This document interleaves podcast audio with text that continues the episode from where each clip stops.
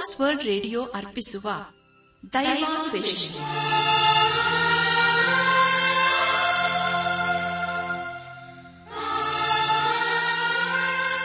ಆತ್ಮೀಯ ಶ್ರೋತೃ ಬಾಂಧವರಿಗೆ ಪ್ರೀತಿಯ ನಮಸ್ಕಾರ. ನಮ್ಮ ದೈವಾನ್ವೇಷಣೆ ಕನ್ನಡ ಕಾರ್ಯಕ್ರಮವನ್ನು ಆಲಿಸಲು ನಿಮ್ಮನ್ನು ತುಂಬಾ ಹೃದಯದಿಂದ ಸ್ವಾಗತಿಸುತ್ತೇವೆ ದೈವಾನ್ವೇಷಣೆ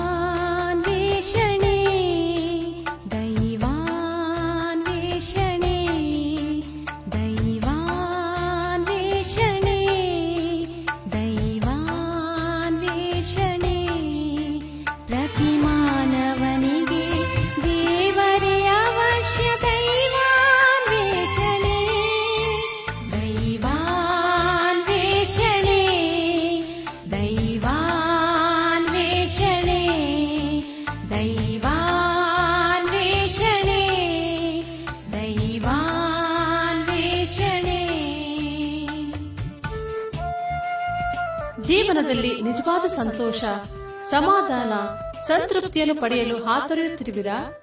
ಹಾಗಾದರೆ ಬನ್ನಿ ಪ್ರಿಯರೇ, ನಿಮಗೆಂದೇ ಪ್ರೀತಿಯಿಂದ ಪ್ರಸಾರ ಮಾಡುವ ದೈವಾನ್ವೇಷಣೆ ಕಾರ್ಯಕ್ರಮವನ್ನು ಆಲಿಸಿರಿ.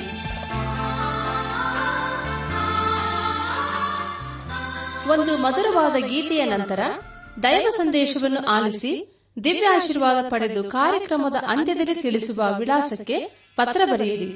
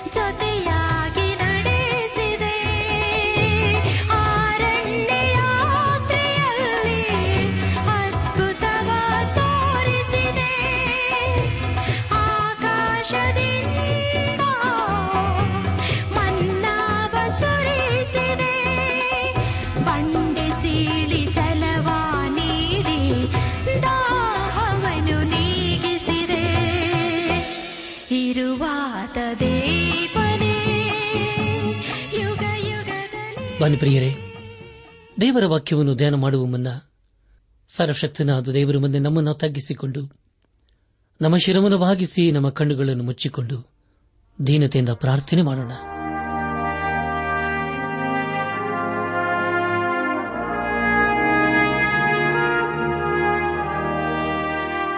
ಭೂಪರ ಲೋಕಗಳ ಒಡೆಯನೆ, ಎಲ್ಲ ಆಶೀರ್ವಾದಗಳ ಮೂಲ ಕಾರಣನೆ, ಯುಗ ಯುಗಾಂತರಗಳು ಜೀವಿಸುವ ಆತನೇ. ನಿನ್ನ ಪರಿಶುದ್ಧವಾದ ನಾಮನ್ನು ಕೊಂಡಾಡುತ್ತೇವೆ. ನೀನು ನಮ್ಮನ್ನು ಯೇಸು ಕ್ರಿಸ್ತನ ಮೂಲಕ ಎಷ್ಟೋ ಪ್ರೀತಿ ಮಾಡಿದಂಥ ದೇವರು. ನಮ್ಮನ್ನು ಶಾಪದಿಂದಲೂ ಪಾಪದಿಂದಲೂ ಬಿಡಿಸಿದಂತಹ ದೇವಾದ ದೇವನು ನೀನೇ ಅಪ್ಪ. ಈಗ ಕರ್ತನೆ, ಇದನ್ನು ವಿಶೇಷವಾಗಿ ಕಷ್ಟದಲ್ಲಿ, ಸಮಸ್ಯೆಗಳಲ್ಲಿ, ಅನಾರೋಗ್ಯದಲ್ಲಿ ಇರುವವರನ್ನು ನಿನ್ನ ಕೃಪೆಯ ಹಸ್ತಕ್ಕೊಪ್ಪಿಸಿಕೊಡ್ತೇವೆ ಅಪ್ಪ, ನೀನೇ ಅವರನ್ನು ಕರುಣಿಸಿ, ಅವರಿಗೆ ಬೇಕಾದಂತಹ ಪರಿಹಾರ, ಸಹಾಯ ಆರೋಗ್ಯನ ದಯಪಾಲಿಸಪ್ಪ. ನಾವೆಲ್ಲರ ಆತ್ಮಿಕ ರೀತಿಯಲ್ಲಿ ನಿನ್ನವರಾಗಿ ಜೀವಿಸುತ್ತಾ, ಒಂದು ದಿವಸ ನಾವೆಲ್ಲರೂ ನಿನ್ನ ಮಹಿಮೇಲೆ ಕಂಡುಬರಲು ಕೃಪೆಯ ತೋರಿಸು. ಎಲ್ಲ ಘನಮಾನ ಮಹಿಮೆ ನಿನಗೆ ಮಾತ್ರ ಸಲ್ಲುವುದಾಗಲಿ. ನಮ್ಮ ಪ್ರಾರ್ಥನೆ ಸ್ತೋತ್ರಗಳನ್ನು ಯೇಸು ಕ್ರಿಸ್ತನ ದಿವ್ಯ ನಾಮದಲ್ಲಿ ಸಮರ್ಪಿಸಿಕೊಳ್ಳುತ್ತೇವೆ ತಂದೆಯೇ. ಆಮೇನ್. ನನ್ನ ಆತ್ಮೀಕ ಸಹೋದರ ಸಹೋದರಿಯರೇ, ದೇವರ ವಾಕ್ಯವನ್ನು ಧ್ಯಾನ ಮಾಡುವ ಮುನ್ನ ಪ್ರಾರ್ಥನಾ ಪೂರ್ವಕವಾಗಿ ನಮ್ಮನ್ನೇ ದೇವರಿಗೆ ಒಪ್ಪಿಸಿಕೊಳ್ಳುವಾಗ ಖಂಡಿತವಾಗಿ ಆತನು ನಮ್ಮ ನಡೆಸುತ್ತಾನೆ. ದೇವರ ವಾಕ್ಯವನ್ನು ಸ್ಮರಿಸುವವನು, ಸುಕ್ಷೇಮವನ್ನು ಪಡೆಯುವನು, ಯಹೋವನಲ್ಲಿ ಭರವಸೆ ಇಡುವವನು ಭಾಗ್ಯವಂತನೆಂಬುದಾಗಿ ಅರಸನಾದ ಸೊಲೋಮನನು ಜ್ಞಾನೋಕ್ತಿಗಳ ಪುಸ್ತಕದಲ್ಲಿ ಬರೆಯುತ್ತಾನೆ. ಆದುದರಿಂದ, ಪ್ರಿಯ ದೇವಜನರೇ, ನಾವು ಯಾವಾಗಲೂ ದೇವರ ವಾಕ್ಯವನ್ನು ಸ್ಮರಿಸುತ್ತಾ, ಅದಕ್ಕೆ ವಿಧೇಯರಾಗಿ ಜೀವಿಸುತ್ತಾ, ಆತನ ಆಶೀರ್ವಾದಕ್ಕೆ ನಾವು ಪಾತ್ರರಾಗೋಣ. ಕಳೆದ ಕಾರ್ಯಕ್ರಮದಲ್ಲಿ ನಾವು ದಾನಿಯಲ ಪ್ರವಾದನೆ ಗ್ರಂಥದ ಹತ್ತನೇ ಅಧ್ಯಾಯ ಏಳರಿಂದ ಇಪ್ಪತ್ತನೇ ವಚನದವರೆಗೆ ಧ್ಯಾನ ಮಾಡಿಕೊಂಡು ಅದರ ಮೂಲಕ ನಮ್ಮ ನಿಜ ಜೀವಿತಕ್ಕೆ ಬೇಕಾದ ಅನೇಕ ಅನೇಕ ಆತ್ಮಿಕ ಪಾಠಗಳನ್ನು ಕಲಿತುಕೊಂಡು ಅನೇಕ ರೀತಿಯಲ್ಲಿ ಆಶೀರ್ವಸಲ್ಪಟ್ಟಿದ್ದೇವೆ ದೇವರಿಗೆ ಮಹಿಮೆಯುಂಟಾಗಲಿ. ಇಂದು ನಾವು ದಾನಿಯಲ ಪ್ರವಾದನ ಗ್ರಂಥದ ಹತ್ತನೇ ಅಧ್ಯಾಯ ಇಪ್ಪತ್ತೊಂದರಿಂದ ಹನ್ನೊಂದನೇ ಅಧ್ಯಾಯದ ಹದಿನಾರನೇ ವಚನದವರೆಗೆ ಧ್ಯಾನ ಮಾಡಿಕೊಳ್ಳೋಣ. ಪ್ರೇರೆ ಮುಂದೆ ನಾವು ಧ್ಯಾನ ಮಾಡುವಂತಹ ಎಲ್ಲ ಹಂತಗಳಲ್ಲಿ ದೇವರನ್ನು ಆಶ್ರಯಿಸಿಕೊಳ್ಳೋಣ. ದಾನಿಯಲ ಪ್ರವಾದನೆ ಗ್ರಂಥ ಹತ್ತನೇ ಅಧ್ಯಾಯ ಇಪ್ಪತ್ತೊಂದನೇ ವಚನವನ್ನು ಓದುವಾಗ, ಆದರೂ ಸತ್ಯ ಶಾಸನದಲ್ಲಿ ಲಿಖಿತವಾದದ್ದನ್ನು ಈಗ ನಿನಗೆ ತಿಳಿಸುವೆನು. ಇವರಿಬ್ಬರೊಂದಿಗೆ ಹೋರಾಡುವಲ್ಲಿ ನಿಮ್ಮ ಪಾಲಕನಾದ ಮಿಖಾಯಲನ್ನು ಹೊರತು ನನಗೆ ಬೆಂಬಲರಾಗತಕ್ಕವರು ಇನ್ಯಾರೂ ಇಲ್ಲ ಎಂಬುದಾಗಿ. ಪ್ರಿಯ ದೇವಜನರೇ, ಇಲ್ಲಿ ನಾವು ಸತ್ಯ ಶಾಸನದಲ್ಲಿ ಲಿಖಿತವಾದದನ್ನು ದೇವದೂತನು ದಾನಿಯೇಲನಿಗೆ ತಿಳಿಸಿದನೆಂಬುದಾಗಿ ಓದಿಕೊಂಡಿದ್ದೇವೆ. ಅಂದರೆ, ದೇವದೂತನು ದಾನಿಯಲನ ಗಮನವನ್ನು ದೇವರ ವಾಕ್ಯದ ಕಡೆಗೆ ತಿರುಗಿಸುತ್ತಿದ್ದಾನೆ. ದಾನಿಯಲನು ಏನನ್ನು ಕೇಳಿಸಿಕೊಂಡನೋ ಅದು ಸತ್ಯ ಶಾಸನದಲ್ಲಿ ಲಿಖಿತವಾಗಿತ್ತು ಮತ್ತೊಂದು ರೀತಿಯಲ್ಲಿ ಹೇಳಬೇಕಾದರೆ ದಾನಿಯಲನು ಕಂಡದ್ದು ಹಾಗೂ ಕೇಳಿಸಿಕೊಂಡ ಸಂಗತಿಗಳು ದೇವರ ವಾಕ್ಯವೇ ಆಗಿತ್ತು. ಆದುದರಿಂದ ದಾನಿಯಲನಿಗೆ ಯಾವ ಗಲಿಬಿಲಿಯೂ ಆಗಲಿಲ್ಲ. ಪ್ರಿಯ ಸಹೋದರ ಸಹೋದರಿಯರೇ ಆತ್ಮೀಕ ಯುದ್ಧದಲ್ಲಿ ದೇವರ ವಾಕ್ಯವೇ ಅತಿ ಶ್ರೇಷ್ಠ. ದೇವರ ವಾಕ್ಯಗಳು ನಮ್ಮ ಆತ್ಮಕ್ಕೆ ಗುರಾಣಿಯಂತೆ ಇರುತ್ತದೆ. ಆದರೆ ಗುರಾಣಿಯಂತಿರುವ ದೇವರ ವಾಕ್ಯವನ್ನು ಹೇಗೆ ಉಪಯೋಗಿಸಬೇಕೆಂಬುದಾಗಿ ಅನೇಕರಿಗೆ ಗೊತ್ತಿಲ್ಲ. ಹಾಗಾದರೆ ಪ್ರಿಯರೇ, ನಮ್ಮ ಜೀವಿತದಲ್ಲಿ ಸೈತಾನನ ತಂತ್ರೋಪಾಯಗಳನ್ನು ಎದುರಿಸಿ ನಿಲ್ಲುವುದಕ್ಕೆ ಗುರಾಣಿಯಾಗಿರುವಂತಹ ದೇವರ ವಾಕ್ಯವನ್ನು ಉಪಯೋಗಿಸುತ್ತಾ ಇದ್ದೇವೆಯೋ, ಈ ಸಮಯದಲ್ಲಿ ನಮ್ಮನ್ನು ನಾವು ಪರೀಕ್ಷಿಸಿಕೊಳ್ಳೋಣ. ಇಲ್ಲಿಗೆ ದಾನಿಲನ ಪ್ರವಾದನ ಗ್ರಂಥದ ಹತ್ತನೇ ಅಧ್ಯಾಯವು ಮುಕ್ತಾಯವಾಯಿತು. ಇಲ್ಲಿವರೆಗೂ ದೇವಾದ ದೇವನೇ ನಮ್ಮನ್ನು ನಡೆಸಿದನು ದೇವರಿಗೆ ಮಹಿಮೆಯುಂಟಾಗಲಿ. ಮುಂದೆ ನಾವು ದಾನಿಯಲ ಪ್ರವಾದನೆ ಗ್ರಂಥದ ಹನ್ನೊಂದನೇ ಅಧ್ಯಾಯವನ್ನು ಧ್ಯಾನ ಮಾಡಿಕೊಳ್ಳೋಣ. ಪ್ರಿಯರೇ, ಈ ಅಧ್ಯದ ಮುಖ್ಯ ಪ್ರಸ್ತಾಪ ಯಹೂದದ ಸುತ್ತಣ ರಾಜ್ಯಗಳ ಭವಿಷ್ಯತ್ತು ಯಹೂದ್ಯರಿಗಾಗುವ ಬಾಧೆ ಎಂಬುದಾಗಿ. ದಾನಿಯಲ ಪ್ರವಾದನ ಗ್ರಂಥದ ಹತ್ತರಿಂದ ಹನ್ನೆರಡನೇ ಅಧ್ಯಾಯಗಳಲ್ಲಿ ಒಂದೇ ರೀತಿಯಾದ ದರ್ಶನದ ಕುರಿತು ತಿಳಿಕೊಳ್ಳುತ್ತವೆ. ಅಂದರೆ ಪ್ರಿಯರೇ, ಹತ್ತನೇ ಅಧ್ಯಾಯದಲ್ಲಿ ತಿಳಿಸುವ ಸಂಗತಿಗಳೇ ಹನ್ನೊಂದನೇ ಅಧ್ಯಾಯದಲ್ಲಿ ಮುಂದುವರಿಯುತ್ತವೆ. ಇದು ಮತ್ತೊಂದು ಪ್ರಾಮುಖ್ಯವಾದಂಥ ಅಧ್ಯಾಯ ಭಾಗವಾಗಿದೆ. ಕಾರಣ, ಒಂಬತ್ತನೇ ಅಧ್ಯಾಯದಲ್ಲಿ ತಿಳಿಸುವ ಎಪ್ಪತ್ತು ವಾರಗಳ ಕುರಿತು ಈ ಅಧ್ಯಾಯದಲ್ಲಿ ವಿವರಿಸಲಾಗಿದೆ. ಹಾಗೂ ಅದರ ಜೊತೆ ಜೊತೆಯಲ್ಲಿ ದಾನಿಯಲನ ಜನರಾದ ಇಸ್ರಾಯಿಲರ ಕುರಿತು ತಿಳಿದುಕೊಳ್ಳುತ್ತೇವೆ. ದಾನಿಯಲ ಪ್ರವಾದನ ಗ್ರಂಥದಲ್ಲಿ ಎರಡನೇ ಅಧ್ಯಾಯದಲ್ಲಿ ತಿಳಿಸುವ ಪ್ರತಿಮೆಯಲ್ಲಿ ಕೊನೆ ಮೂರು ರಾಜ್ಯಗಳ ಕುರಿತು ಹಾಗೂ ಏಳನೇ ಆದ್ಯದಲ್ಲಿ ತಿಳಿಸುವ ಮುರುಗದ ಕುರಿತು ಮುಂದೆ ಮುಂದೆ ನಾವು ತಿಳಿದುಕೊಳ್ಳಲಿದ್ದೇವೆ. ಹನ್ನೊಂದನೇ ಅಧ್ಯಾಯದಲ್ಲಿ ಪಾರಸಿಯ ಹಾಗೂ ಗ್ರೀಕರ ಕುರಿತು ಪ್ರವಾದಿಸಲಾಗಿದೆ. ಈ ಪ್ರವಾದನೆಯು ಇಸ್ರಾಯೇಲರಿಗೆ ಬಹು ಪ್ರಾಮುಖ್ಯವಾಗಿದೆ. ಈ ಹನ್ನೊಂದನೇ ಅಧ್ಯಾಯದ ಮತ್ತೊಂದು ವಿಷಯವೇನೆಂದರೆ, ಸತ್ಯವೇದದ ಹಳೆ ಹಾಗೂ ಹೊಸ ಒಡಂಬಡಿಕೆಯ ಮಧ್ಯದಲ್ಲಿ ಸೇತುವಂತೆ ಇರುವಂತಹ ಸಮಯ ಭಾಗವಾಗಿದೆ. ಹಳೆ ಹಾಗೂ ಹೊಸ ಒಡಂಬಡಿಕೆಯ ಮಧ್ಯದಲ್ಲಿ ಇರುವಂತಹ ಸಮಯವನ್ನು ನಿಶಬ್ದವಾದಂಥ ಅಥವಾ ಮೌನವಾದಂಥ ಸಮಯ ಎಂಬುದಾಗಿ ಕರೆಯಲಾಗುತ್ತದೆ ಇಸ್ರಾಯೇಲರು ಸಿರಿಯಾ ಹಾಗೂ ಐಗುಪ್ತದವರಿಂದ ಅನೇಕ ಬಾಧೆಗಳಿಗೆ ಒಳಗಾಗುತ್ತಾರೆ. ಸಿರಿಯಾ ಹಾಗೂ ಐಗುಪ್ತದವರು ಒಬ್ಬರಿಗೆ ವಿರುದ್ಧವಾಗಿ ಮತ್ತೊಬ್ಬರು ಅನೇಕ ಯುದ್ದಗಳನ್ನು ಮಾಡುತ್ತಾರೆ. ನಿಶಬ್ದವಾದ ಸಮಯ ಎಂಬುದಾಗಿ ಹೇಳುವಂತ ಸಮಯದಲ್ಲಿ ಕ್ರಿಸ್ತ ವಿರೋಧಿ ಎಂಬುದಾಗಿ ಕರೆಯಲ್ಪಡುವ ರಾಜನ ಅಧಿಕಾರಕ್ಕೆ ಬರುತ್ತಾನೆ. ಅವನು ಯಹೋದ್ಯರನ್ನು ಅನೇಕ ರೀತಿಯಲ್ಲಿ ಬಾಧೆಪಡಿಸುತ್ತಾನೆ. ಅವನು ಪರೋಹನಿಗಿಂತಲೂ ಹಾಮಾನನಿಗಿಂತಲೂ ಭಯಂಕರವಾದಂತಹ ಅರಸನು. ಈ ಹನ್ನೊಂದನೇ ಅಧ್ಯಾಯದಲ್ಲಿ ತಿಳಿಸುವ ರಾಜನ ದೇಶವು ಬೇರೆ ಬೇರೆಯಾಗಿ ವಿಂಗಡಿಸಲ್ಪಡುತ್ತವೆ. ಈ ಅಧ್ಯಾಯದಲ್ಲಿ ತಿಳಿಸುವ ಸಂಗತಿಗಳಲ್ಲಿ ಕೆಲವು ಈಗಾಗಲೇ ನೆರವೇರಿವೆ.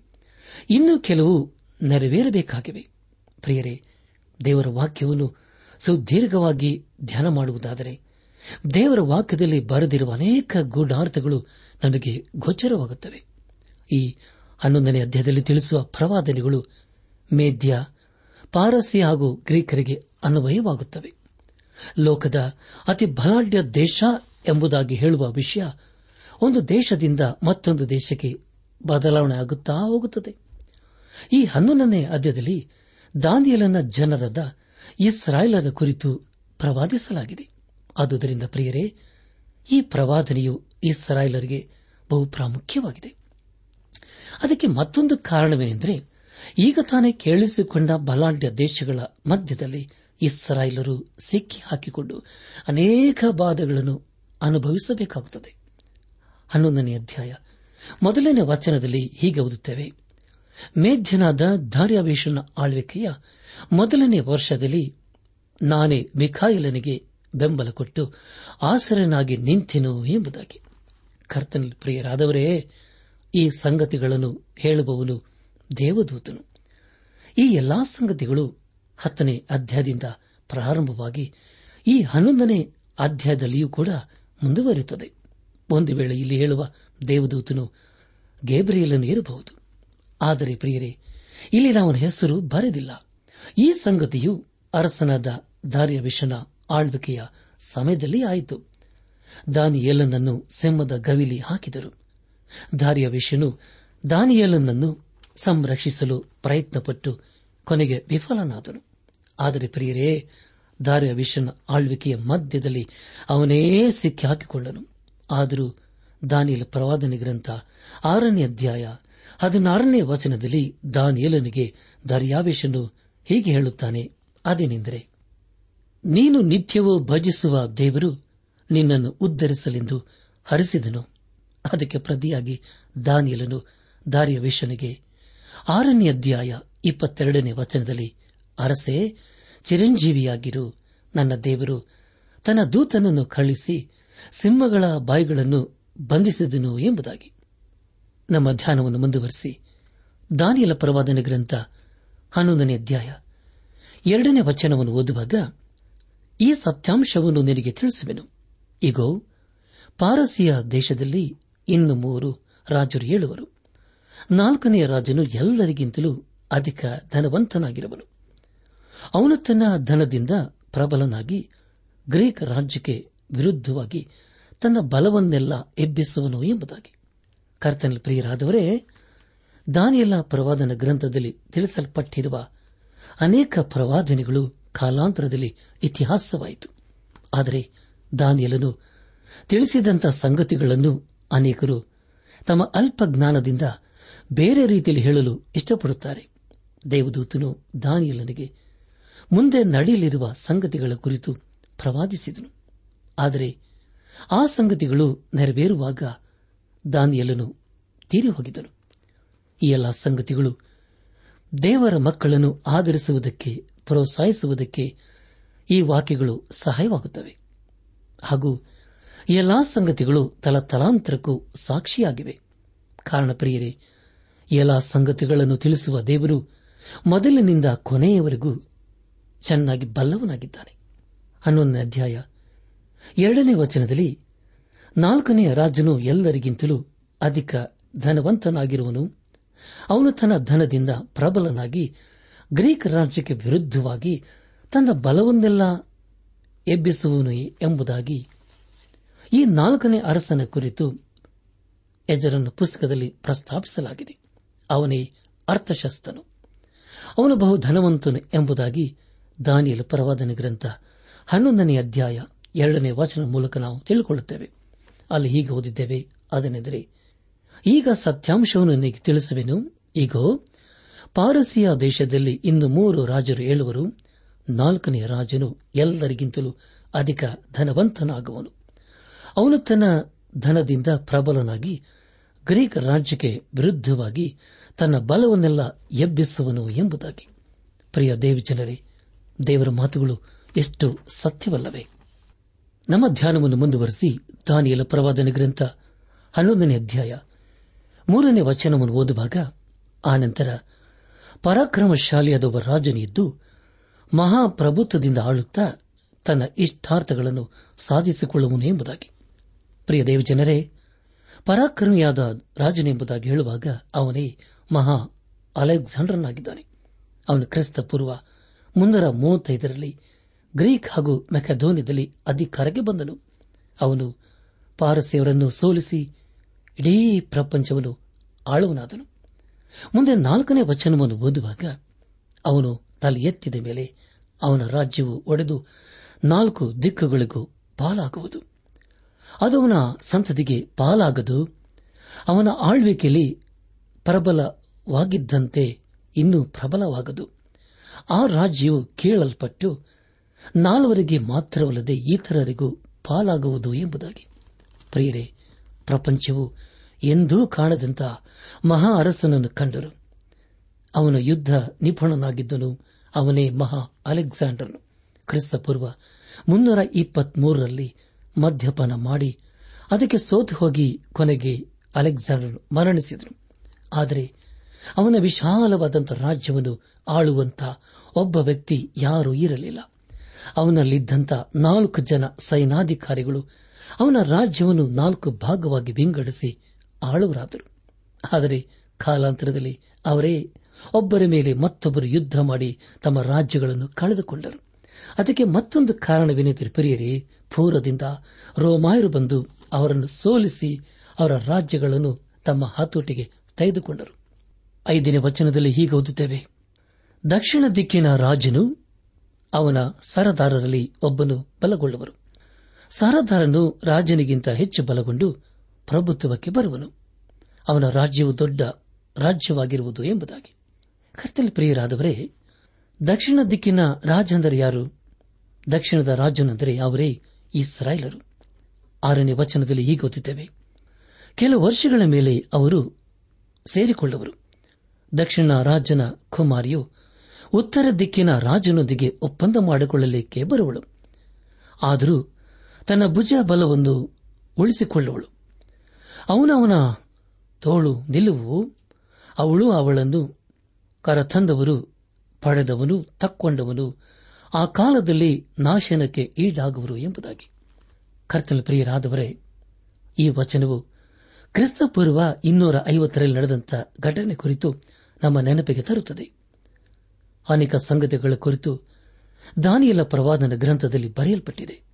ಮುಂದೆ ನಾವು ಏಳನೇ ವಚನವನ್ನು ಓದುವಾಗ, ಆನಂತರ ಅವಳು ಹುಟ್ಟಿದ ಬುಡದಿಂದ ಒಡೆದು ಸಸಿಯು ಅದರ ಸ್ಥಾನದಲ್ಲಿ ನಿಂತು ಉತ್ತರ ರಾಜನ ಸೈನ್ಯಕ್ಕೆ ವಿರುದ್ಧವಾಗಿ ಹೊರಟು, ಅವನ ದುರ್ಗದೊಳಗೆ ನುಗ್ಗಿ ಅಲ್ಲಿನವರೆಗೆ ಮಾಡುವಷ್ಟು ಮಾಡಿ ಗೆದ್ದರು ಎಂಬುದಾಗಿ. ಪ್ರಿಯರೇ, ಉತ್ತರ ರಾಜನು ಸೈನ್ಯಕ್ಕೆ ವಿರುದ್ಧವಾಗಿ ಹೊರಟು ಆ ರಾಜ್ಯವನ್ನು ಗೆದ್ದುಕೊಂಡರು. ಒಂಬತ್ತನೇ ವಚನದಲ್ಲಿ ಹೀಗೆ ಓದುತ್ತೇವೆ. ಬಳಿಕ ಉತ್ತರ ರಾಜನು ದಕ್ಷಿಣ ರಾಜ್ಯನ ರಾಜ್ಯದೊಳಗೆ ನುಗ್ಗಿ ಸ್ವದೇಶಕ್ಕೆ ಹಿಂದಿರುಗುವನು ಎಂಬುದಾಗಿ. ಕರ್ತನ ಪ್ರಿಯರಾದವರೇ, ಈ ಸಂಗತಿಗಳ ಕುರಿತು ಈಗಾಗಲೇ ಪ್ರವಾದಿಸಲಾಗಿತ್ತು. ಈಗ ಅದರಂತೆ ಆಯಿತು. ನಮ್ಮ ಧ್ಯಾನವನ್ನು ಮುಂದುವರೆಸಿ. ದಾನಿಯಲ ಪ್ರವಾದನೆ ಗ್ರಂಥ ಹನ್ನೊಂದನೇ ಅಧ್ಯಾಯ ಹತ್ತರಿಂದ ಹದಿಮೂರನೇ ವಚನದವರೆಗೆ ಓದುವಾಗ, ಆಮೇಲೆ ಅವನ ಮಕ್ಕಳು ಯುದ್ಧ ಸನ್ನಾಹ ಮಾಡಿ ವ್ಯೂಹ ವ್ಯೂಹವಾದ ದೊಡ್ಡ ಸೈನ್ಯವನ್ನು ಕೂಡಿಸುವರು.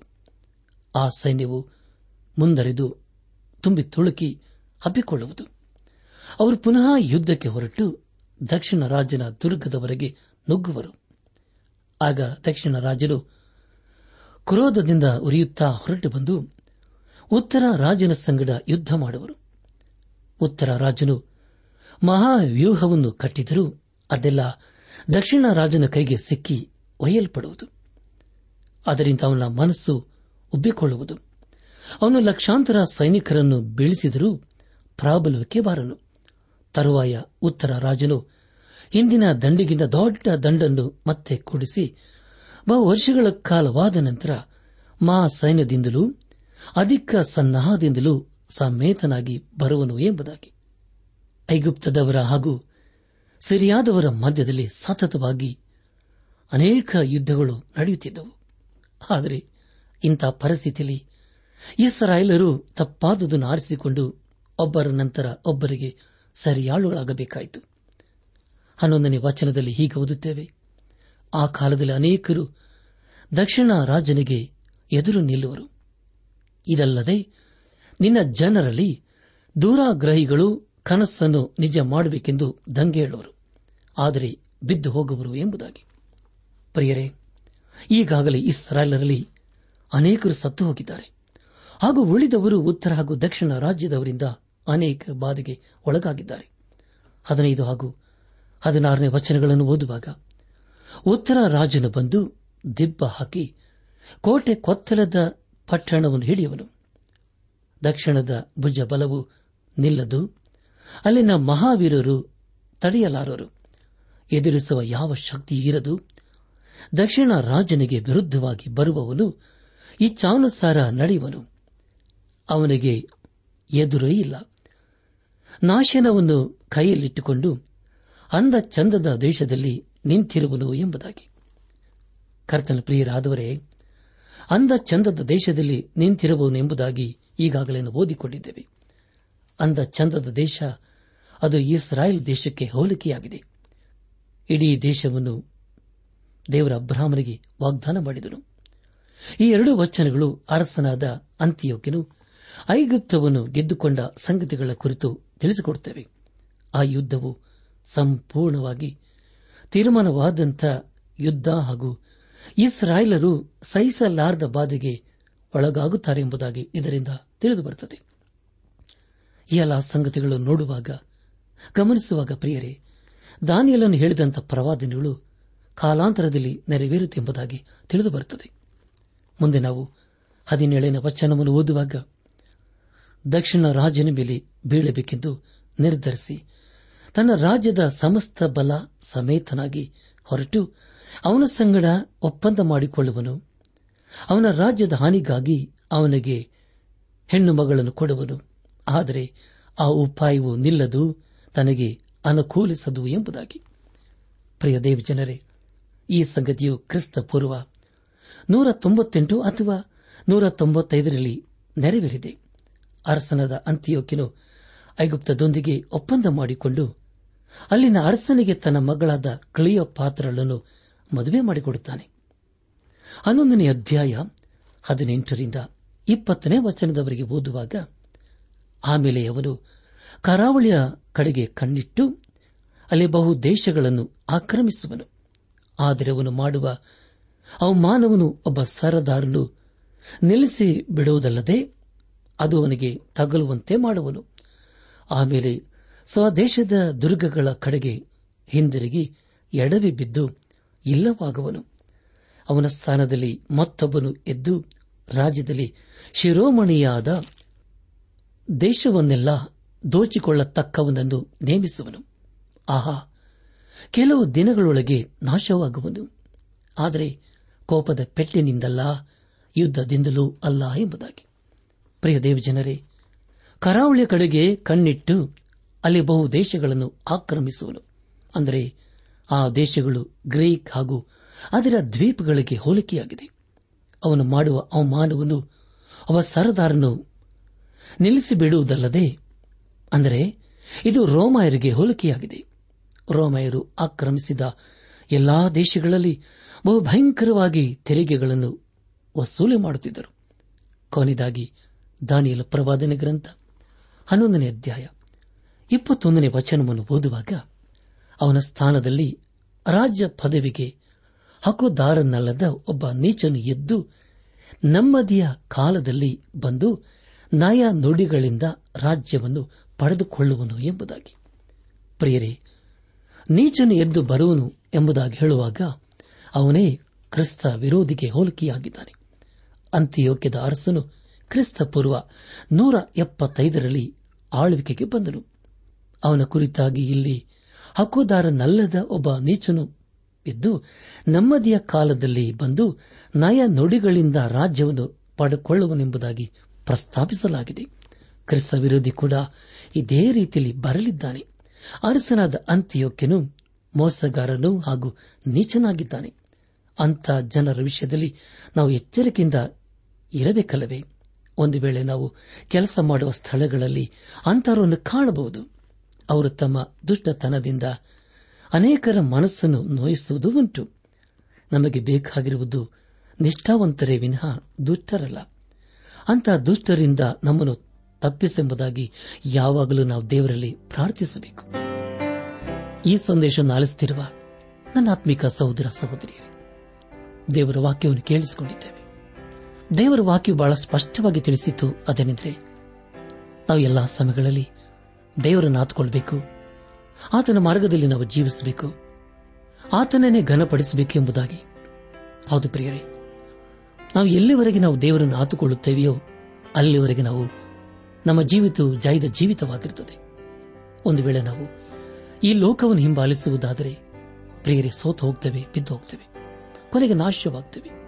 ಆದುದರಿಂದ ಈ ಲೋಕದಲ್ಲಿ ಜೀವಿಸುವಷ್ಟೇ ಕಾಲ ದೇವರ ಮಾರ್ಗದಲ್ಲಿ ನಾವು ಜೀವಿಸುತ್ತಾ, ಆತನನ್ನೇ ಘನಪಡಿಸುತ್ತಾ, ಆತನ ಆಶೀರ್ವಾದಕನ ಪಾತ್ರರಾಗೋಣ. ದೇವರ ಸಮಾಧಾನ, ಸಂತೋಷ ನಿಮ್ಮೊಂದಿಗೆ ಸದಾ ಇರಲಿ.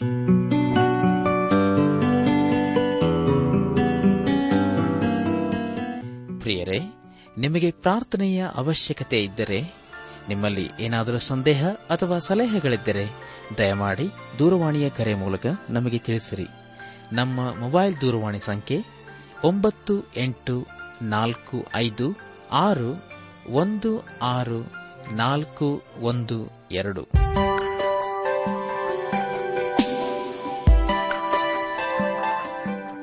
ನನ್ನ ಆತ್ಮಿಕ ಸಹೋದರ ಸಹೋದರಿಯರೇ ಇಂದು ದೇವರು ನಮಗೆ ಕೊಡುವ ವಾಗ್ದಾನ, ಆತನು ತನ್ನ ವಾಗ್ದಾನವನ್ನು ಸಾವಿರ ತಲೆಗಳವರೆಗೂ, ತನ್ನ ಒಡಂಬಡಿಕೆಯನ್ನು ನಿತ್ಯವೂ ನೆನಪಿನಲ್ಲಿಟ್ಟುಕೊಳ್ಳುತ್ತಾನೆ. ಕೀರ್ತನೆ ನೂರ ಐದು ಎಂಟು.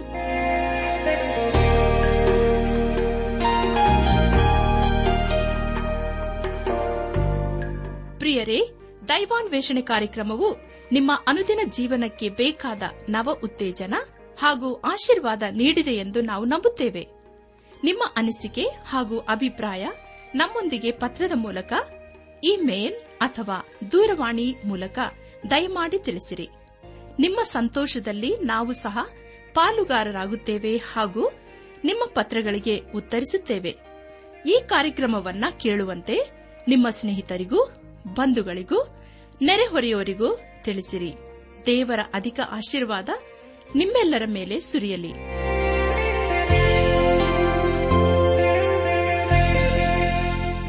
ನಮ್ಮ ವಿಳಾಸ ದೈವಾನ್ ವೇಷಣೆ, ಟ್ರಾನ್ಸ್ ವರ್ಲ್ಡ್ ರೇಡಿಯೋ ಇಂಡಿಯಾ, ಟಪಾಲು ಸಂಖ್ಯೆ ನಾಲ್ಕು ಮೂರು ಎರಡು ಸೊನ್ನೆ, ಬೆಂಗಳೂರು ಐದು ಆರು ಸೊನ್ನೆ ಸೊನ್ನೆ ನಾಲ್ಕು ಮೂರು. ನಮ್ಮ ಇಮೇಲ್ ವಿಳಾಸ KAN TTB at radio eight eight two dot com ನಮಸ್ಕಾರ ಪ್ರಿಯರೇ.